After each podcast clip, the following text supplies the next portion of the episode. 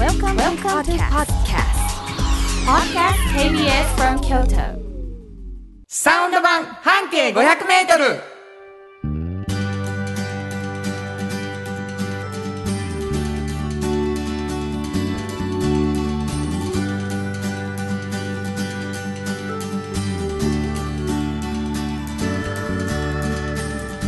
こんにちは。フリーマガジン半径500メートル編集長の炎上真子です。サウンドロゴクリエイターの原田博之です。3月18日になりました。はい。えー、お便りいただいてます、はい。ありがとうございます。いい年してあきちゃんさんありがとうございます。ありがとうございます。炎上さん原田さんこんにちは。いつも楽しい放送ありがとうございます。こんにちは。半径5メートルをついにゲットしました、創刊号を送っていただいてからなんとかゲットできないかなと思っていましたが、ようやくゲットできるところを発見できましたはい。これで炎上さんの3つのフリーペーパーのゲット先を確保できましたありがとうございます。半径500メートルもボリューム70に発刊ですね、おっちゃんとおばちゃんも3月ですねうん。原田さん主演のハヒフ農家のムーンライトクラブも3月31日上演で3月は嬉しいことばかりですすごい。これからも楽しく熱量のある放送をよろしくお願いしますお体ご自愛なさってください。ありがとうございます。もう最高ですね。うん。あのー全部、ね、どういうことなんやろうとね、初めて聞いてる人は思っておられると思うんですけども、はいはい。実は炎上真子さんはうんうん。編集長さん、はい。今お便りの中で紹介がありましたけれども、うんうん3つのフリーマガジンが炎上さんの会社からねはい。出ておりまして、はい。えーサウンド版半径 500m という番組なんですが、はい。えー一つは半径 500m というフリーマガジンです、はい。これどんなフリーマガジンですか？これはね、あの一つうん。京都にあるバス停を選びまして、はい。そのバス停を中心に半径500メートルをみんなで歩きます。でなるほはい、歩いて、うん。でこの人は本当にあの聞いたことがない考え方をされてるなとかど、うん。面白い方だなって思った方を見つけて取材している本ですね。これ2月に1回。はい、でまあ72号がね3月に出たところということでございますね、うん。そして、えーおっちゃんとおばちゃん。はい、これはこれはねあの若い人比較的若い方これから就職される方みたいな方に読んでもらおうと思って8年前から作ってる本なんですけど。8年も経ちます。はいなん経つんですね、はい。であのーまあおっちゃんとおばちゃんという年齢になった時に仕事が本当に面白いなと思ってる方って結構いらっしゃって、はいはいはい。でそういう方に、まあ、あのどういうふうにそこまで行ったのか紆余曲折あったのかとかどんな考え方をしているのかとか今どんなふうに楽しいのかみたいなことをお聞きしている本なんでまあ、参考にしてもらえたらなと、ね、いろんなこう選択肢があることも知ってほしいし、うんうんうん。はい、そのための本ですね。なるほどね、はい。これは、えー、と年4回。はい、2月、はい。5月。8月11月ということでございましてね、この間これも出たところということで、はい、えーございます。そして今日お便りの中にありました半径5メートル。これはどんなフリーマガジンですかね、これはね、うん。まあ、あの自分の身の回りの5メートル以内にうん。結構困難に立ち向かってる方っていらっしゃって、はいはい、まあ、そういう立ち向かってる方を応援してる方とか、うん。そういう事情をいろいろ知ってる方とかにも登場してもらって、うんまあ、知らないことをこういろいろ知ってることにしていってほしいなというね。身の回りのことね、はい、そうですそうです。えーそんな感じでねものすごくどのフリーマガジンも個性的でうん非常に熱量があるということで、これもしかしたら編集長こぼれ話あるんじゃないの？ということでね、はい。このラジオではあ特に半径 500m そしておっちゃんとおばちゃんのこぼれ話を編集長にしてもらう。と、はい、そういう番組になっております。そして私はサウンドロゴクリエイターということで、はい、この番組でなってる音楽ほとんど、うん。えー僕が作ったりしておりましてですね、はい、まあ、サウンドロゴって何よっていうのはもう聞いていただいたら分かります、うん。この後山かか盛りりますからね。山盛りかかります、はい。あこれね。これのことね。分かっていただけると思います、はい、番組では皆さんからのお便りをお待ちしております。どこに送ればいいですか？はい、メールアドレスは500アットマーク kbs ドット京都数字で500アットマーク kbs ドット京都こちらまでお願いします。先ほど紹介したフリーマガジン気になるな手に取ってみたいなと。でもなかなか遠くだなとかいろんな方おられると思います、はい、そこでですね、えー半径 500m おっちゃんおばちゃん、えー毎週抽選で2名の方に1冊ずつプレゼントしています、はい、というわけでございましてプレゼント希望の方は住所とお名前忘れずにメッセージを送ってきてください、はい、プレゼント希望でなくても番組に関するあれこれいろいろ送っていただけると嬉しいです、はい。もう一度メールアドレス教えてください。はい、メールアドレスは500アットマーク kbs ドット京都。数字で500アットマーク kbs ドット京都。こちらまでお願いします。ということで KBS 京都ラジオからお送りしていきます。サウンド版半径 500m 今日も張り切って参りましょうサウンド版半径500メートル。この番組は山陽火星トヨタカローラ京都東和サンパック山崎特発産業製作所かわいい釉薬局サンシードアンバン和衣あんポレポレ働く日清電機の提供で心を込めてお送りします。産業化成は面白い。ケミカルな分野を超えて常識を覆しながら世界を変えてゆくもっとお真面目に形にする産業化成お風呂の新習慣フットブルーマーかかとツルツル足裏ふわふわポカポカだ歯磨きみたい。に足磨き3パックのフットブルーマー福王寺から集山街道1.5キロお食事処山崎。静かに楽しむお食事よし。京都散策小旅行もよし。京都は高尾に佇む。宿泊もできる山崎。新庫編集長の今日の半径500メートル。このコーナーでは京都市バスのバス停半径 500m のエリアをご紹介するフリーマガジン。半径 500m 編集長炎上真子がページに載せきれなかったこぼれ話をご紹介します。はい。まあ毎回毎回ですね、えー半径 500m でいつの時か、えー特集として上がっていた記事をですね、うん。まあ思い出していただいて、はい。編集長にこぼれ話をいただくというコーナーなんですけれども、うんうん。えーバス停がうん。元になって取材されていますので。そうですえー聞いている皆さんにはですねどこのバス停の取材の時だったのかということを喋りません最初、はい。ただなんとなくこう想像していただくために編集長からヒントをいただいてるんですね、うんうんうん。でまあそのヒントに関してねお便り来てますよ、はいはい。財布の中身13円さんありがとうございあます。りがとうございます。原田さん、炎上さん、こんにちは。こんにちは。3月4日の半径500メートルのヒントが、蘭電と、蘭電の駅と同じでした。うん。最近のしんこさんのヒントは、うん。ヒントらしいヒントで嬉しいです。あ。しかし、僕は、うん。蘭電の駅名はうん。片平の辻とうん。始発の四条大宮、うん。終点の嵐山ぐらいしか知りません。あそして答えが西大路三条。うん。あそこ知ってる？と声が出てしまいました。いつもトラックで通過する交差点です。うん。残念。これからはもう少し深く考えるように注意して聞きます。うん。これはヒントがいいってことだよね。あのわかります。はい。あのこの頃ちょっとねヒントがやっぱりうまいこといけてるなと。自分すごいな。はい。ヒントがいいっていうことやね。わかりますって言ってるもう全然否定せんな。はい。はい今日どんなヒントですか？今日はね、うん。今ランテンってお話しされてましたけど、はいはい。エーデン、ねお、永山電鉄ね 永山電鉄のうん駅の名前で、うんまあいわゆる人の名字が2つあるみたいなとこがあるんですよ。なるほどなるほどはい。山田原田みたいなそういうこと。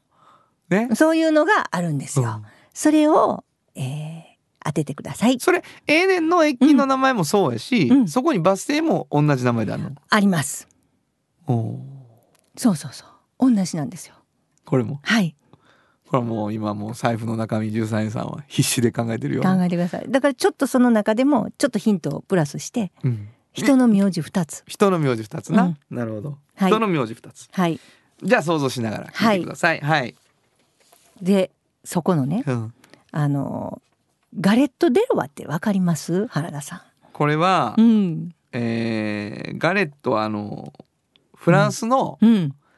お菓子、うん。フランスのお菓子。でもガレット・デロワっていうのはガレットとはまた全然違って、うんほんとね、あの言ったらこっちで言うとお正月にねお雑煮絶対食べるでしょ、はいはいはいはいフランスはねガレット・デロワ絶対食べるんですよお。正月に？そう。お菓子なんですけどねはあ洋菓子なんですよ。はいであのーアーモンドクリームとかが入った、うんまあ、パイの中にアーモンドのこう、まあ、ちょっとフィナンシェに似てるようなああいう、はいはいあのしっとりしたアーモンドのケーキが入った美味しいあのホールのケーキなんですよ。ガレット・デロワ、うん、すごく美味しい。でこれがまああのなんていうのかなお母さんが作るはるところもあるし売ってるところもあるし、うん。結構フランスでよく食べられるんですけど、うん。中にねフェーブっって呼ばれる人形が入ってるんですよ。え？陶器の。でこう例えばこうホールをね例えば6等分とか8等分するじゃないですか、うん放射線状に切ってその時に誰かのとこに入るでしょ？なるほど。うん入って陶器のやつにカツンで当たったら当たりなんですよそれが当たった人がいいねな。王様。で王様おうん、こんなねこう紙で作ったね王冠をその時にこうやってかぶしてもらえるんですよ。その日もう一日王様みたいな感じになってまあ一年間幸せになるんちゃうっていう縁起物。へえ。そうでフェーブはねもう鳥やったりなんか花やったりなんか動物やったり陶器で？陶器で。うん。なんかこう人間の形してたりもういっぱいやねん。もうな,、うん。ん、なんかもういろんなもんがあってどれかが入ってんの。なるほど。じ結構可愛いん。家で作る時は、うん。フェーブを選んで、うん。それを入れて入れ。てそうどっかにこう入れてね。うん。でこれにもうこの、まあ、見た目も綺麗ないけどこれに魅了された女の人がいてはいはい。善さんっていう女性なんやけど、うん。これの専門店を作らはったんですよ。ええもうだからここはもう年がら年中ねあのガレット・デロは食べれるんですよあの言えばあの、注文しとけば。うんで洋菓子他の洋菓子もパンもちょっと置いてはるんですけど、うん。私はガレット・デロワの専門店って初めてですほんまね。もう本当にすごいなと思っててうん。看板菓子なんですけどでこの方は普通に主婦やったんですよもともと。うん。でパン教室に行ってでパンをいろいろ焼いたりするのをねうんこう勉強してやるけどプロには全然かなわへんって自分で思ってはい。負けず嫌いなんですって負けず嫌いにも程があると思うんですけど、うんでこの自分の子供がまあ3人目の子供がちょっと小学生入るぐらいにうん。ちょっと本気でやりたいと思って、まあ、そこからフランスに、あ、いくら。フランスにね2回ぐらい行ってねもう。そうほんでこっちの名店にもいっぱいあの行って修行して自分でガレット・デロワの店を出さはるんですねすごいですよフェーブも入ってんの？もちろんフェーブも入ってるもう本格的なガレット・デロワ作ってで大会にも出てはるんですけどまあ賞も取ってはるんですけどねガレット・デロワの祭典があるんですよそういうアワードが。でえっとね味はもちろんなんですうん。ガレット・デロワは見た目がむちゃくちゃ大事なんですよあ、なるほど。模様ももうねいっぱいいろいろあるんですよ。わーってこう波みたいなのがわーってあってるような幾何学模様みたいなのもあればお花みたいなのもあれば鳥となんか葉っぱみたいなのもあればもういろいろなんですけどとにかくそのエレガントさも大事。何を題材にするかで。うん。全然違う。どうしました？好きなんやろな思ってガラッとめちゃで。めちゃ好き。もう美味しい。でも見た目とかそのクープって言ってこうねこういうカーブのあのうん。美しさとか、はいはいはい。そういうものも全部審査されるんですよ。すごいな。もうちなみにさ、炎上さんが作ることはできるの、ないですねこれは。難しすぎる、難しすぎるの？うん。だってもうん、パインも難しいしはいはい。その中にあのアーモンドのあれを入れなあかんから、うん。めちゃくちゃ美相当じゃあそのあれなんや。その負けず嫌いもすごすぎるでって炎上さんが言う理由の中に、うん。ガレット・デロワはそらあんたっていうのがあんねんな。うんだから修行に行かはったら分かります、まあ、先日あれじゃないですか。マドレーヌ自分で焼いてさ、うん。プロやろいう感じで言うてはったじゃないですか。そうですね、うん、これ売ってると思うやろ？みたいなこと言うてはったじゃないですか。僕に渡す時に。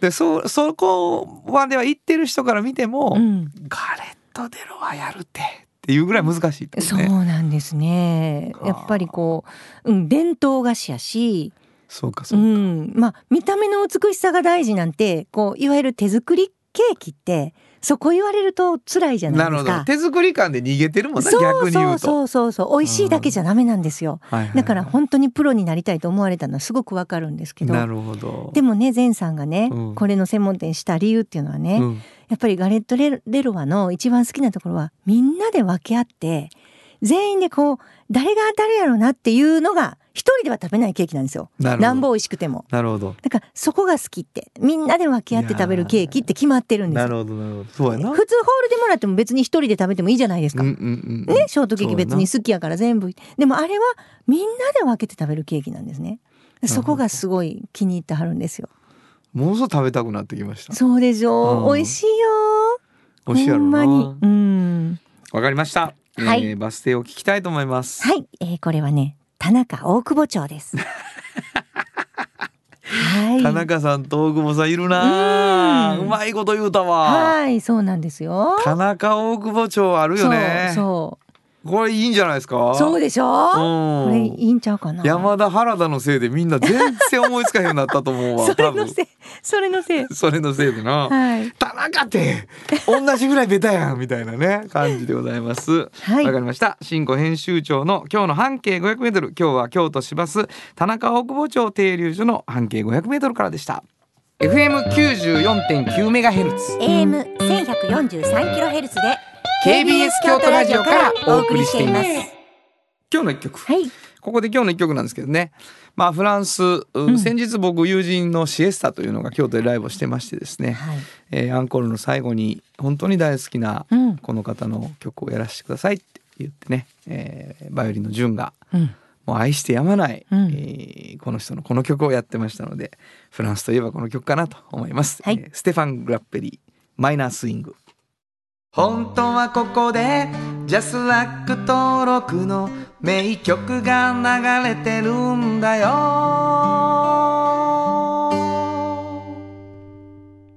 いやもう、うん素敵。気持ちのいいね、バイオリンのうん。なんていうか、えーこんなバイオリンもあるにゃっていうね。ねクラシック以外でバイオリンってあこんな感じで奏でるんやっていうのは私知りましたけどね。本当にね。うん本当にあの毎回発見があるといううね、ん。お送りしたのはステファン・グラッペリーマイナースイングでした。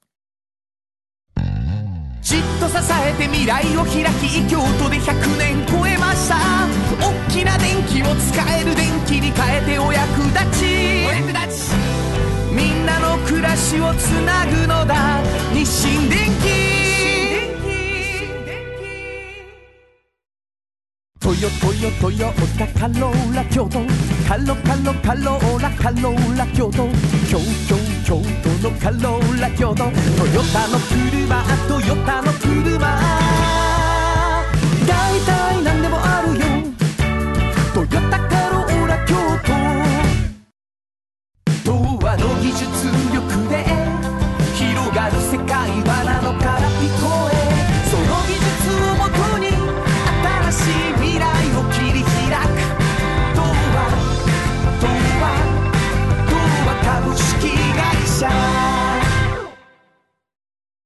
フェ小さな花。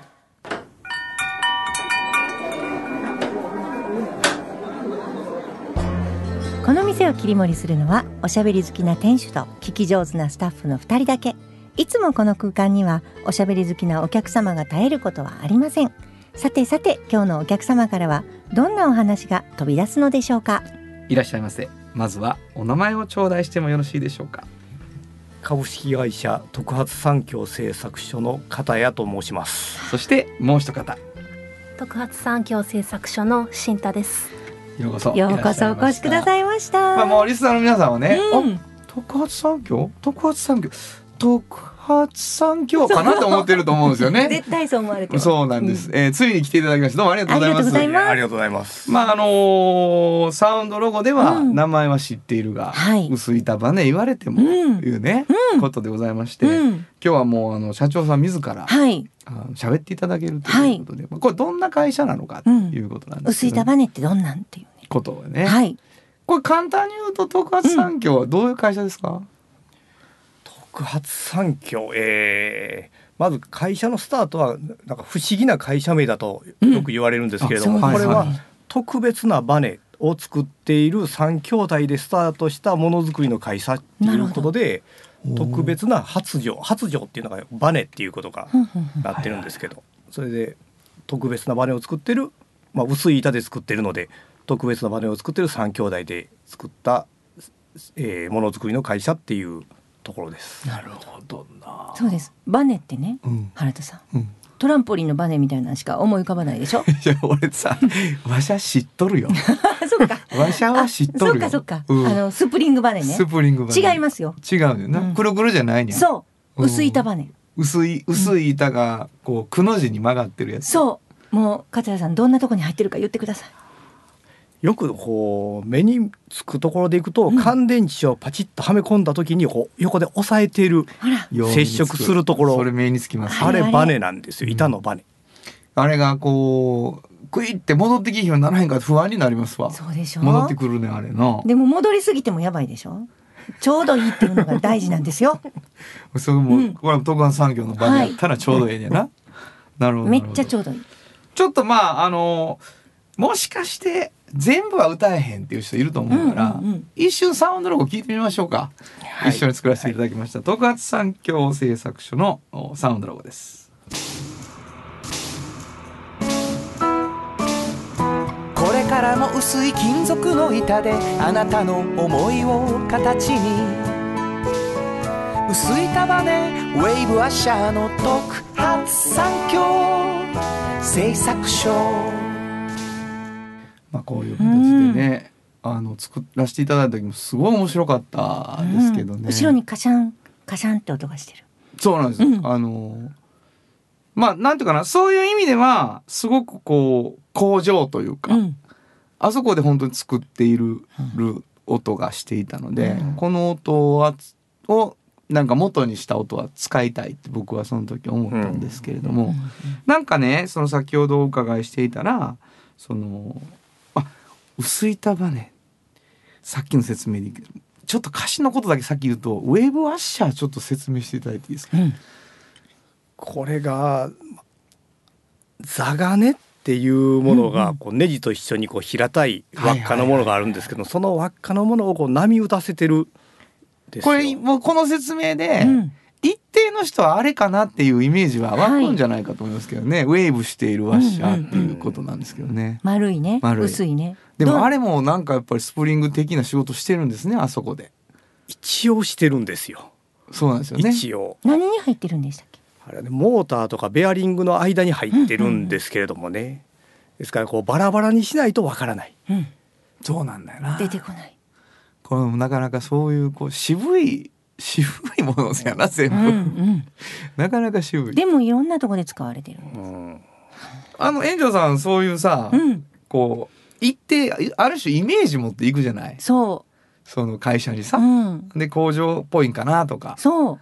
どうやったんですか？行った時の印象もうねまずまあ今日お越しになってる二人を見ていただいて、はいはいはい。まあ片谷さん私最初にお出会いしたのが尼崎の商工会やったんですけど、はいはい。やっぱアパレルの方かなと思ったんですよ。シュッとな。もう京都弁で言うとこ本のシュッと当にそう。されてるそうなんですよ。もう新太さんも可愛らしい。ね？お嬢さんじゃないですか。新太さんがもうずっと社長見てるわ。ちょっとシャイだうちの社長は。あのシャイなんですよ。新太さんは、新ね。太さんね。そうなんです新太さんイラスト描くのよね。あはい。ウェルカムボードをめっねちゃ可愛いのいつも言ったら。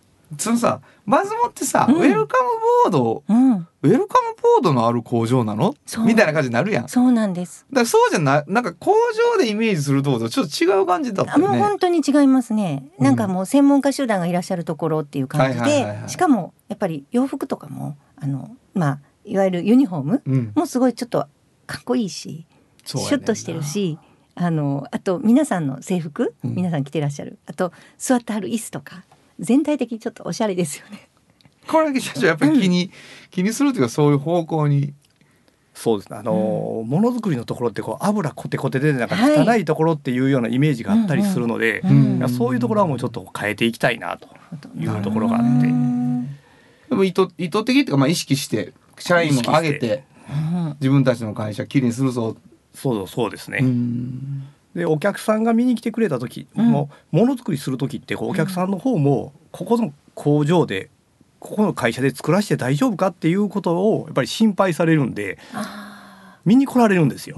見学に来るんですよ。で見学に来た時に工場がコテコテでわかったら「いやえーここで大丈夫か?」っていうような話になってしまうとお客さんが離れていくのでお客さんが見に来た時に「あここで大丈夫」って思ってもらうためにはいろいろとこうはい。見た目っていうところと綺麗な工場っていうようにしとかないといけないなと考えてそれでいろいろやってきてます。そう。だからこうユニフォームかっこいいんですね。って感じで ね。刺繍であの特発産業製作所って書いてあるんですけど、あまりにかっこいいから私と中山さん買いました。それせや。いやあの本当になんていうんやろ可愛いんですよそれすごいことですね。可愛いし欲しくなったってうんいううんのは、うん。めっちゃいいやん。そうカーキ色でねブルゾンで。ちょっとこう彼氏の貸してみたいな。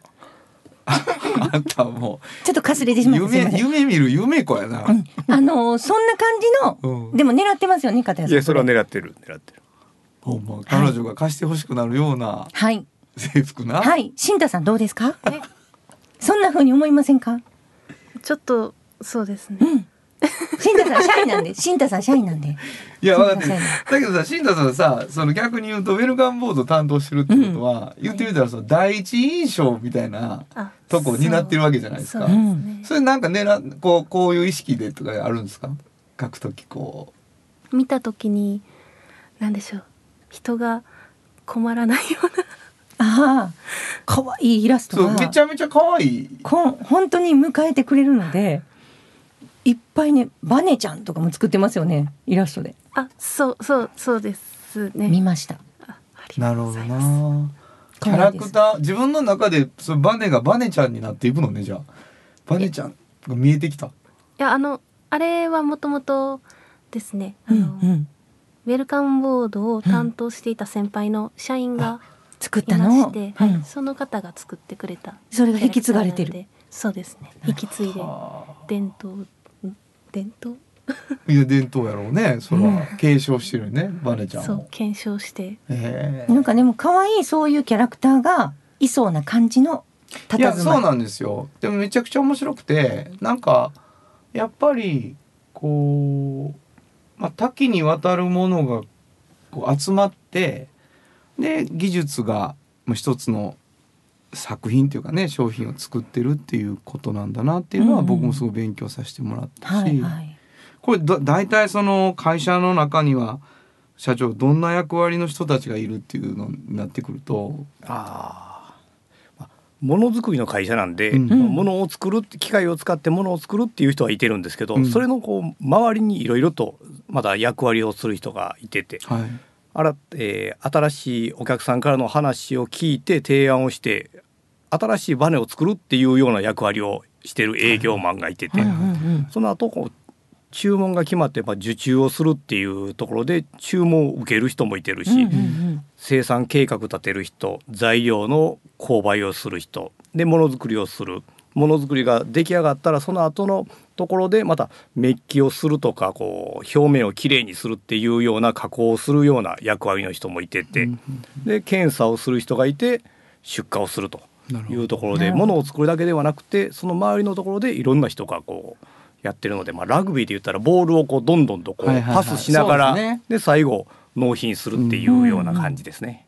なんかそこのパスをこうし合っている人たちが複数来てくれて、サウンドロゴ作りだったのでうん。いろんなその工程のの中でさ、会社を見てはるという感じだったんですよ。だけどまあ言ってみたらその薄板バネみたいなその代表的なね、うん。その自分たちが作ってるものに対する愛情は共通で持ってはって、はい。関わり方が違う違うとそれぞれにっていう感じはありましたよね。でやっぱりクオリティ高いものをこう一定のこうクオリティずっと保たないといけないじゃないですか。はいはいはい。その検品とかねなんか結構あ違う違うって言ってこう弾いたりするっていう、はいはいはい。そういう目でこう結構見られてるところは私は見てるのですごいなと思って。うん。結構工場行かれて中見られるといや結構楽しい。一目瞭然なんでしょうね、うん。きっとやってる人にとっては。なんか私ちょっと聞きたかったんですけどちょっとね工場の横とかに置いてる物置台みたいなのもやたらおしゃれじゃないですかあれは何かそれも綺麗にしときたいとか思ってはるんですか？それどれどれのこと言ってるのか 今全然今分からなくて道具が置いてある棚とか。もう私たちの編集の間ではへなんかえセンスがいいんやなお。しゃれな置いてはんなみたいな。だから昔ながらのやつはもうやらんでいいっていうのは言ってる。なるほどなるほど。なるほど。ね。うちなんかにももっとねおしゃれなところ工場ねいっぱいあるんですよ。最近増えてるんですか？いそういうとこっぱいある。へーそん。なそんなを真似しながらちょっとずつ今やっていってる。なるほどなるほど。やっぱりでもなんかそうやってこう気をつけてるとうん。働くメンバーのテンションというかうん。うんモチベーションも上がっていくんですかやっぱり？上がるのかまあ一つこうコテコテの工場で働いてたらコテコテが普通になると思うんですけど、うんうんうんコテコテじゃなくても綺麗なところってなってくると足跡がついたりとかするとこれ気になる。気になるんですねだからそれ綺麗にするしなるほど。で綺麗になってるところで今度こう新しい人が入ってきたりするとそれが普通になってそのままその綺麗なやつが保たれるしなるほど。でその綺麗な状態でお客さんが見に来てくれてお客さんがあれ？他の工場と比べてあれ綺麗ですねっていうような話をうんしていただいたりすると、それをまあ社員に伝えたりするとあ普段やってるこう、まあ、環境整備って言ってもうん毎日こう15分やってるんですけど、そういう活動も役に立ってるんだなっていうところにもなるし。わかる、うん。あのもう言っていただいたらわ まあね誰でも彼でも見に行けるわけじゃないでもけどラジオでこれ声だけで難しいですよね。いやもちろんもちろんそうです。そうですね。ただあのね僕の予想では社長のスタイリッシュ感は伝わってると思います、うん。声で。声で、うんうん。本当に。絶対伝わってるね、全然油まみれじゃないなこの人っていうのは伝わってると思うね本当にそう、うん。うんいやで僕すごい印象的でしたけどねお話が面白いというか、うんうんうん。あの非常に興味深かったです。あの作った時に、はい。なんかあのものづくりに対するプライドとなんか今までとは違う新しいことやりたい気持ちとっていう両方がねやっぱり感じられたので作ってて面白かったですね。だ。からだいできるだけこう機械なんかも新しいものを入れるようにしてるんうですよ。んなるほど。なるほど今うちの中にあるこうサーボモーターでコンピューター制御でやるやつなんかもその時の、まあ、設計も僕関わらせてもらってで今までのメカ式のところから次サーボモーターでやろうと考えてるんですけどっていうところで、まあ、こうやってほしいああやってほしいとか、うん。この方がいいですねとかいうような話もしながらで全部新しい機械。新しい機械になってくると今の若い人ってこうそろばんからスタートするよりもうスマホからスタートじゃないですかあ。うんうんうんそうするとアナログの機械を使うというよりももうデジタルになってくると思うので、じゃあもうデジタル入れていった方が早く習得してもらえるんじゃないかなっていうのもちょっと考えてるし。いや僕今喋ってて気づいたというか思い出したけど、そのクリエイティブだと思ったんですうんすごく。あだからなんかコンピューターが来るだから新しいっていうよりはやりたいクリエイトしたい気持ちをうん。どうやって形にするかっていう時に必要なら一番新しいものを入れようよっていう順番をすごい感じたのでだだからなんかね歌詞作りもクリエイティブに進められたという印象ですね。うんすごく面白かったそうですね。ですね。それは会社全体にきっとあるムードなんじゃないかな。だから会社全体をだからデザインするって考えてるんですよ。なるほど。ね。ああそうかそうか。もうほぼほぼ腑に落ちたところで。すごくわかりましためちゃくちゃ時間来てしまいました。すいません。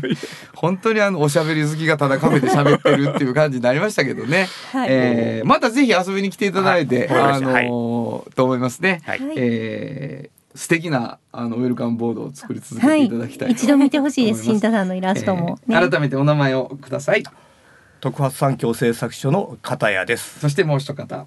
特発産業製作所の新太です。またのご来店お待ちしています。ありがとうございました。ありがとうございました。ありがとうございました。サウンド版半径500メートル。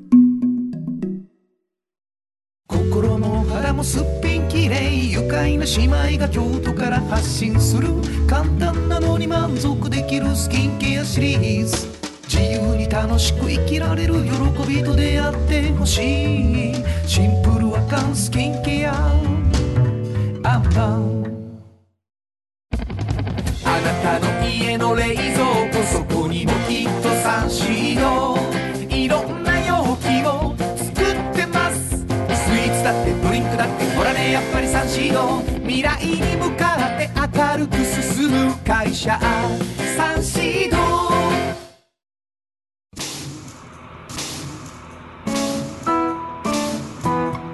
からも薄い金属の板であなたの思いを形に薄い束ねウェーブアッシャーの特発産業製作所。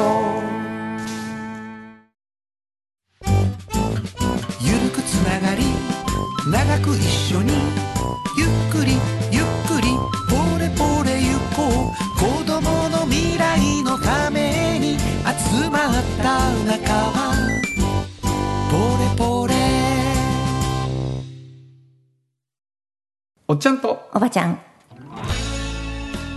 このコーナーでは仕事の見え方が少し変わるフリーマガジン「おっちゃんとおばちゃん」の中から毎日仕事が楽しくてたまらないという熱い人またその予備軍の人々をご紹介しているんですが、ありがとうございます。えー今日はですね、なんとこのおっちゃんとおばちゃんをもうずっとずっと牽引してきた、そうです。まあ炎上さん編集長なんですけどね、はい。副編集長の呉レナが来ております、ありがとうございます。嬉しい。いやまあはじめましてこの人が呉レナちゃんです。そうなんです。もうちゃんといました。ちゃんといました。レナレナが来ておりますよええええもうも本当に。うパートナーです。もう一緒にね、はい。あれ8年前。ですね。もう一緒に大学を全部歩いて回ってね、はい。はいこんな本ができるんで、はいはい。置いてくださいって「はい!」ってみんなね。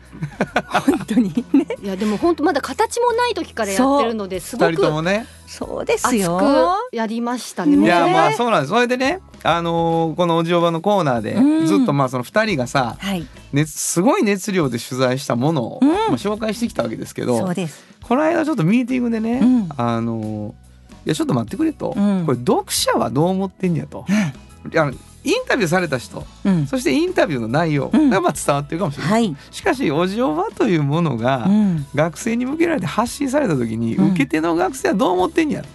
いうことをねこのおじおばのコーナーでうん。時々やるのはどうかと。はい。でそれやったらまあ副編集長が来て話をするのもいいけど、それただ援助進行が分厚くなるみたいなことになるやろ。う ということでございまして、なんと、えーおじおばに関わったり、はい。読者としてもちゃんと読んでくれている、うん。学生さんが一人今日来てくれました。お名前どうぞ。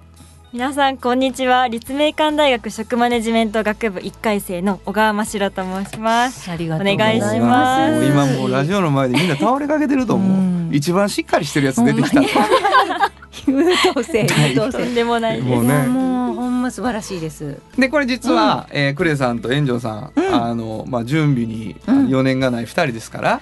あの小川さんに対してうん。えーすで、に質問がはい。4つほど渡されまして、はい。そしてこのしっかりした小川さんは、うん。えー採点されるのではないかというぐらいの レポートのような回答を書いてきております。いやいやもうレナちゃんがねいろいろこういうことがいいですよね。聞くにあったらみたいなのも一緒に考えてくれてね。あのでも考えたんですけど。ね私たちも嬉しいですよね。やっぱり学生さんの生の声を届けられるのは。本当にそうです。そう普段ね接してるからもうすごく聞いてるんですよ。そう実は私たちね生の声めちゃめちゃ聞きまくってる二人なんです。はい、本当に。はい。だからもう今日はお披露目ですよね。はい。はい。はい。はい君たちがもうお披露目するっていう話で10分過ぎそうですから。もう早速行きたいと思うんですけれども、はいはい。え小川さんの回答を見ながら、うん。遠藤さんが小川さんに質問していくような感じをはい。取ろうかなと思いますので、はい。あなたどうなの？あのーやっぱりねいろいろレナちゃんといろいろね、うん。こういうことを聞いたらいいんじゃないかという中にね、はいはいはい。やっぱりおっちゃんとおばちゃんの存在ってねとってもいいんじゃないのかなと思ってるんでまあ読んだ印象とか。あ学生として。ねはい。それをやっぱりねあの聞きたいなっていうのがありましたよね。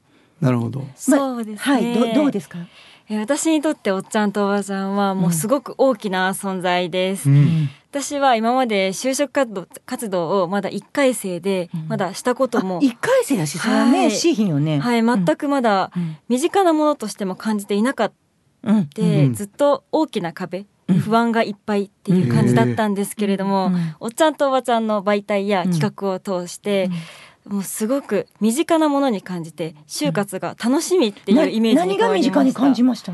そうですね、うん。私はおっちゃんとおばちゃんに何度か企画でも参加させていただいたんですけれどもその時にさまざまな大人の方々に出会って、うん。初めて企業さんのの方々と出会ったり現場に行くことによって大きく身近なものに感じることができましたね。まあ、多分私とレナちゃんでねいつも言ってるのはなんかこう会う人が兄弟とあと親親かバイト先の人か、うん。あとねサークルの先輩とか、仕事してる人ね、そうそう。うん。なかなか普通のフラットな本当の社会人ってなかなか会えないんですよね。そうなんですなるほど。でそういう人にちょっと早く会ったりしておくとちょっとね不安が取れるというかあこういう感じなんや社会で働いてる方ってみたいなことをちょっと仕事の価値観とかそういうのも全部ねうちワークショップとかで多分言ってるんで。身近に感じるっていうのはどんな感じ？にあ人間なんやなみたいなこと？いやそれもやっぱりあるんですけれども、うん。なんかやっぱ遠い存在と思ってたんですけどやっぱりお会いしてみて話してみたらあすごく私たちのことを見てくれているっていうふうに思いました。なるほど。関係がある人やって思うってことね。なるほどな。あなるほどね。はい、すごく嬉しいですねやっぱり、うん。私たちがずっと企業さんのことを私たちは憧れてる存在なんですけれども、そんな企業さんが私たちのことを見てくれて一緒にお話をしてくれるっていうのがすごく嬉しかったですね。そうなんや。激烈優等生な回答や言うてるよ企業さんももうびっくりやで。こんなことを言うてくれるって。いやでも結構本音だと思いますよ。うんなかなかはい。ね、接点って見つけにくいから、うん。なかなかフラットに大人あの面接だといきなり採用されるか、うんうんね取るか取られるかみたいまな話になっちゃうから、ん。僕フラットなのはいいなと思います。だからなんか彼女はえっと学部なんでしたっけ？私は立命館大学の食マネジメント学部というところに通っています。結構ねもうやりたいことが割と早くに決まってたタイプの人なんですよ、ね。あそうなの、うん。仕事？はい、やそうですりたい仕事があねる。私小学校3年生の頃から、あのアナウンサーという職業にすごく憧れてきうん。おりましおて、同時に私地方食材にすごく興味があったので、その地方食材を主に伝えるメディアメディア業界で伝える人材になりたいと思っています。地方食材っていうと京都やったらどんなものですかね？京都であればあの大根なども結構ありますね。あ大根？正午はい、そうですね京。野菜。京野菜がそうですね。ああそれをこう美味しいそれの美味しさをアナウンサーとして伝えるとかそういうことですか？そうですねなんか私が食マネジメント学部を選んだ理由としては、なんか自分がまずその野菜について知っていたら、うんより見てくれてる方々に伝わるんじゃないかなと思ったので、うん。まずは自分が学んでみたいなって。私すごいなと思ったこういうふうに決まってるじゃないですか。でうち一回ねあの松屋スーパーさんかレポートに行ってもらったことがあるんですよ。はいはいはいはいはい。そしたらちょっと意外なねそういう世界をだから今はこういうことしたいって決まってたでしょ。そうやな。でもちょっと選択肢広がったんですよね。そうなんですでよ私これびっくりしたんです。えどういうこと？何が起こったの？はい。私なんか松屋スーパーさんに行って、うん。あの青菜っていうお野菜がうん。立てられた状態でうん。育ったままの状態で置かれてたんですね、うん。私は勝手にあの収納とかしやすいようにうん。寝かせた状態で保管してるんだと思ってたんですけど、育ったままの状態にしていることで鮮度を保つ、はいはい保つってる、私はそのようにお客様のことを常に考えている松屋スーパーさんを見て、もう伝える？お客様に伝えて届けるお仕事はスーパーも一つなんだなっていうふうなことに気づきまし。びっくりしました。アナウンサーだけじゃないと思って。彼女は。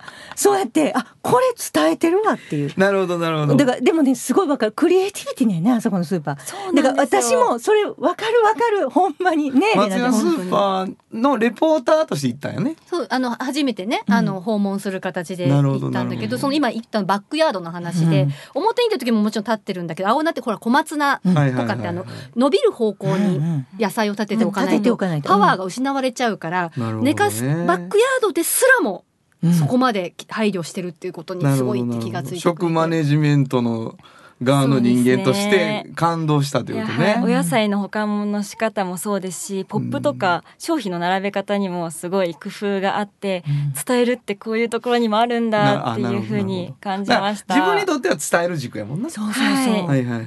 あ同じことやってなったよな。はい面白いです。しかも、うん。そのアナウンサーだうん。とかだったら、見ている方々のお顔って見えないんですけど、スーパーだったらすごく売り手と買い手が近いので それも面白いな そうなるほどなるほど。思いました。うん。すごくないですか？いや面白い。いやなんかあこんだけあのかなんていうのか標準語をね、うんのイントネーションに直し、はいはいあのアナウンサーっぽくちゃんと喋ってる人でもなんていうんだろうさっきの話の時ちょっと関西弁ちらっと出たでしょ？あそうやな。やっぱあのもう松屋スーパーさんでの話を。皮剥ごう剥ごうとするの やめてあげてくれへんかな。あの真城さんは本来関西弁で喋る方なんやけどもう本当何も無理してないんです。真城は普通に喋ってるんですよ。分かってますよ。分かってるんやけどでもそうやってこう本音で彼女が伝える仕事ってこれもやわって思ってくれたことがすごく嬉しくて。そうやな。めっちゃこういうことよくあるんですよね。そうなんですよ。本当にあの真城さんはやっぱ自分の感性と合うところに私もお連れしたいなと思ってるので、真城さん多分ね最初お聞きしたけどやっぱジャーナリスト食のジャーナリストっていう感じの視野でいらっしゃったんだけど、おこの子を松屋スーパーさんに連れてったら絶対視野が開けるぞっていうのが見えて、怖いわ。で実際連れて行ったらこの真城を助けてやりたい俺は。どこにどこにも。中とかがあったらあかん。違う本当視野が広くなりすぎて迷うことになる。それね。それそれはねあるかもね。はい。ありますね。でも選択肢がすごいね。広がるんですよ。もうね、はい。選択肢広げないこいつらが。はいもうでもどんどん広がってますそうやろ今はい。でも本当そういうのが嬉しくて、うん。でもでも最終ねあいやだからのいいよいいよ。何かなんて全然わからないだから松屋スーパーのサテライトスタジオみたいなんで やったらいいん。や放送リアルタイムで。確かに。就職してな松屋スーパーで。でも本当になんかいろいろやりたいことがいろんなことにつながってるっていうのが分かってもらうと、うん。ものすごくたくさんの中から選べいやそうてそうそう。あこれもいいなあれもいいなって思ってもらえて。結。構ほら今ねメマスコミ行きたい、うん。メディア行きたいって言っても狭き門だったりするじゃないですか、うん。だけど、うんそれ伝えるってことがもし本質なら、うん。視野が広がるんですよ。レナちゃんまあそうやな。すごいなちょちょちょ待って待って。置いてけぼり置いてけぼりなっとる。いやもうあの本当に、はい。あの最終ね真城さんが好きなのを選んだらいいと思うんですよね。めちゃくちゃね。そうですね。もうこんなもうこれや。でもその時にいっぱいの選択肢から選んでもらいたいですね。本当にそうです、うん。私もそれを改めて今回思いました。なるほどね、嬉しい。いろんな世界ががあるなって思ったんで。嬉しいわ。もうはいこれが全てやろ？君らの。だかでもでも紹介はいっぱいしたい。本当に。らいろんな世界があるなっていうことと、あやっぱり私ここに行きたい。だから本当繰り返しだと思う、そうバーンって視野広がってはここ、視野広がってはここって言って繰り返し繰り返しやっていくっていうことよね、さすがもう原田さん何ね。何が何が。怖い怖い怖いな。ようこんな編集長と副編集に挟まれてあなた。大丈夫？もう楽しいですね。楽しいです、い、やはい。よかったよ。かったそれはよかったですよ。面白い方々ばっかりで もう面白いんですよね。はいいやよかった。あのーおじおばにさ今後どんなこと期待しますか？ね。読者として例えば。そうですね。私は媒体としても読ませていただいてるんですけれどもそのさっきもお伝えしたように世界が広がるんですよね。やっぱり。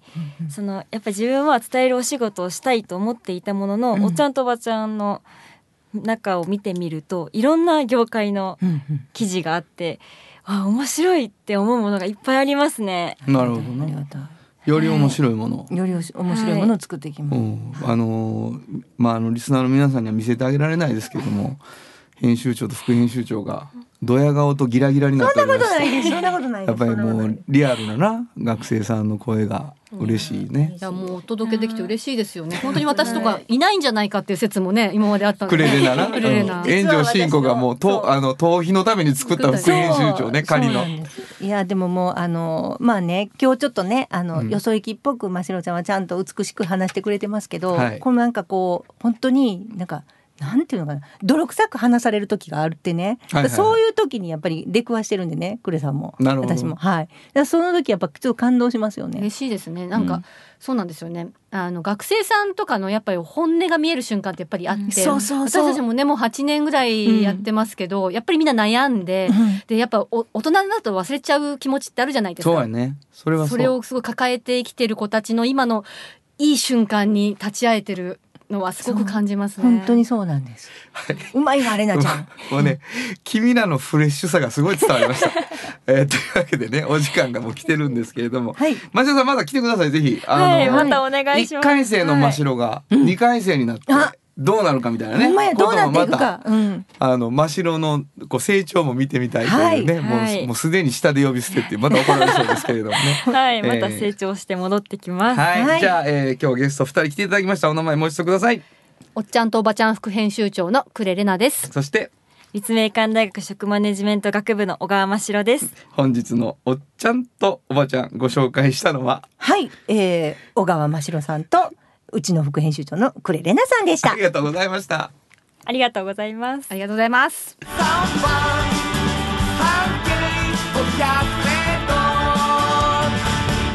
今日のもう一曲。はいここでもう一曲なんですけどね、うんまあちょっとなんかこう就職とか、うん学生とか、うんみたいなことで、えーこの曲にしてみました。いちご白書で使われてたんですかね。えーバフィー・セイント・メリーでサークルゲーム。本当はここで？Just like 登録の名曲が流れてるんだよ。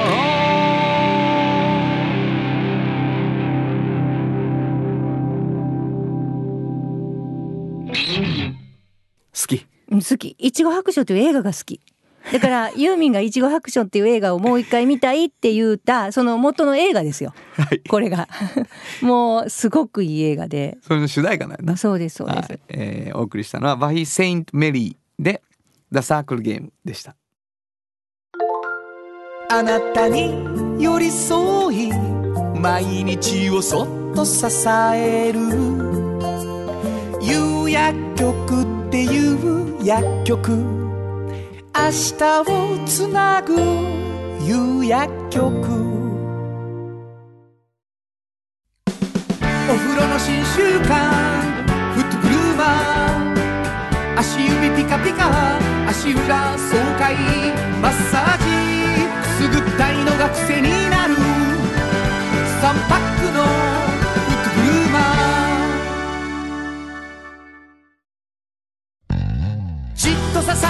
未来を開き京都で100年超えました。大きな電気を使える電気に変えてお役立ち。お役立ち。みんなの暮らしをつなぐのだ。日清電気あの話この一曲。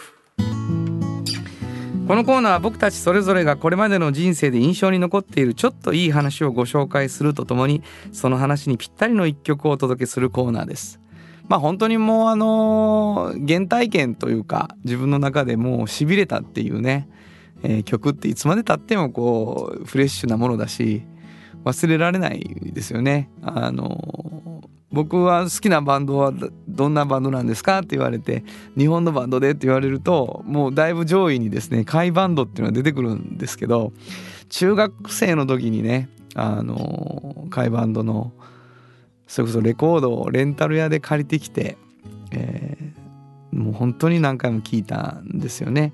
以前にもお話ししたかもしれません。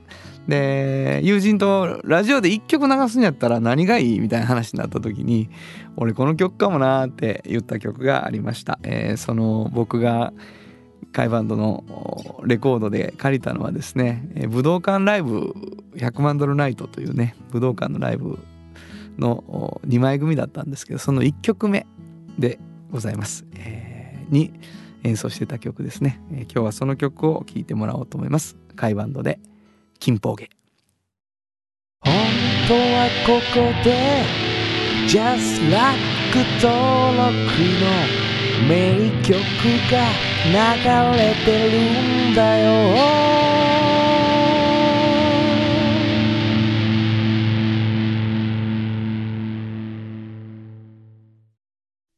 産業化成は面白い。ケミカルな分野を超えて常識を覆しながら世界を変えてゆく。もっとお真面目に形にする。産業化成。ヨトヨトヨタカローラ京都。カロカロカローラカローラ京都。京京京都のカローラ京都。トヨタの車トヨタの車。大体何でもあるよ。トヨタカローラ京都。これからは自分中心の人生を生きよう。変わりたいあなたのために大人が輝くファッションブランド。かわいい。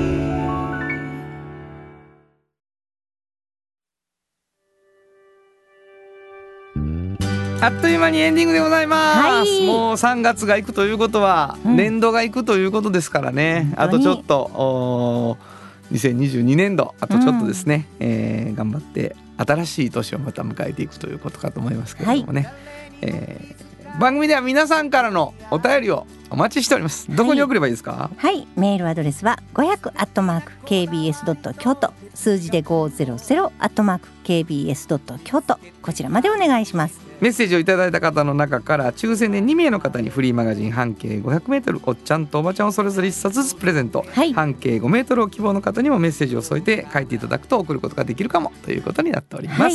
えーもう一回言うとこうかな。はい、メールアドレスは500アットマーク kbs ドット京都。数字で500アットマーク kbs ドット京都こちらまでお願いします。ということで午後5時からお送りしてきましたサウンド版半径 500m お相手はフリーマガジン半径500メートル編集長の炎上真子と。サウンドロゴクリエイターの原田博之でした。それではまた来週。